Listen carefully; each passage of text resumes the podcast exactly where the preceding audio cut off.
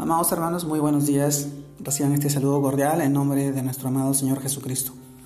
Y en esta oportunidad permítanme poder compartirles la reflexión de hoy día, el cual se titula ¿Qué o quién ocupa el trono de tu corazón?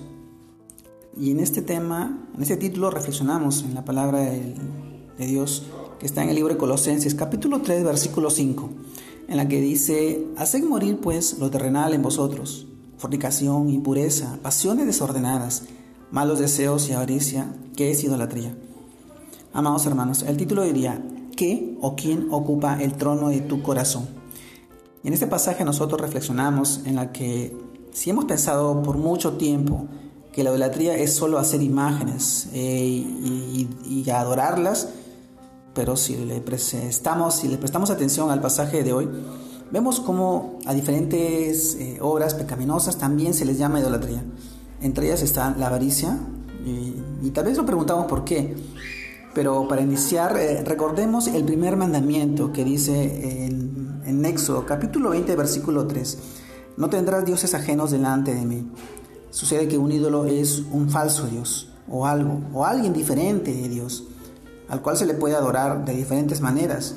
Entre ellas está rendirle culto, o simplemente hacer que eso ocupe el centro de nuestro corazón. Amados hermanos, es decir, vivir para eso o quitarle el primer lugar a Dios. Entonces cuando decimos eh, que la avaricia es idolatría, es porque nuestra vida gira en torno a solo conseguir dinero, sacrificarnos el tiempo la iglesia, con nuestra familia, incluso el tiempo de descanso, por estar en todo momento pensando en obtener más, mucho más dinero. Sabemos que la raíz de todos los males es el amor al dinero. Y lo mismo sucede con la fornicación o las pasiones desordenadas, cuando a toda hora pensamos en querer tener eh, placer sexual, es porque hemos puesto ese ídolo de lujuria en el trono de nuestro corazón y todos nuestros pensamientos giran a ese, a ese ídolo, a esa atadura. Solo basta con que miremos nuestro corazón y descubrimos cuál es su inclinación.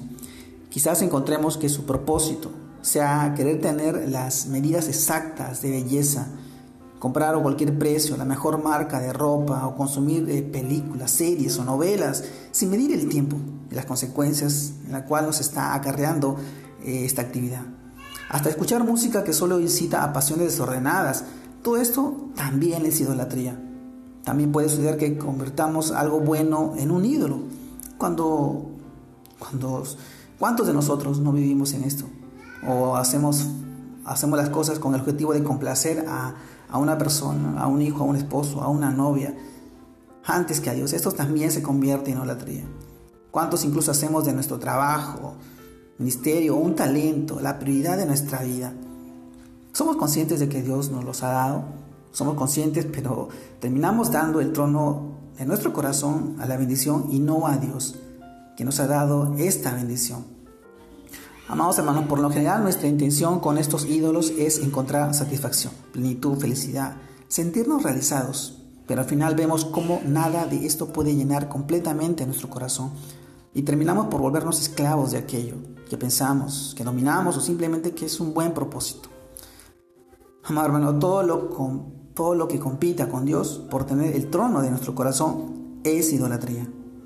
Y el único que llena todo y debería llenar todo es el Hijo de Dios, Jesucristo, nuestro Señor, nuestro Salvador. Por lo tanto, es quien debe ocupar el primer lugar en todo, en todo aspecto y en todo lugar en nuestra vida. En este tiempo, yo te preguntaría qué o quién ocupa el trono en tu corazón. Si escudriñas un poco en tus actividades, en tu vida diaria, tal vez encontrarás algo de idolatría. Y hoy te animo a reflexionar sobre este pasaje y sobre este tema a que puedas encontrar la verdadera guía, el verdadero camino. Somos creados, somos su creación y somos sus hijos y estamos, estamos enseñados a honrarlo, a glorificarlo, a decirlo, a alabarlo, porque Él es nuestro Señor, es nuestro Salvador y ha hecho tantos por nosotros que se merece el primer lugar en nuestro corazón. Dios te bendiga en este tiempo y en este día, en este domingo familiar, que sigas creciendo en el Señor y que sigas fortaleciéndote en su palabra. Abrazos a todos mis amigos. Dios los bendiga.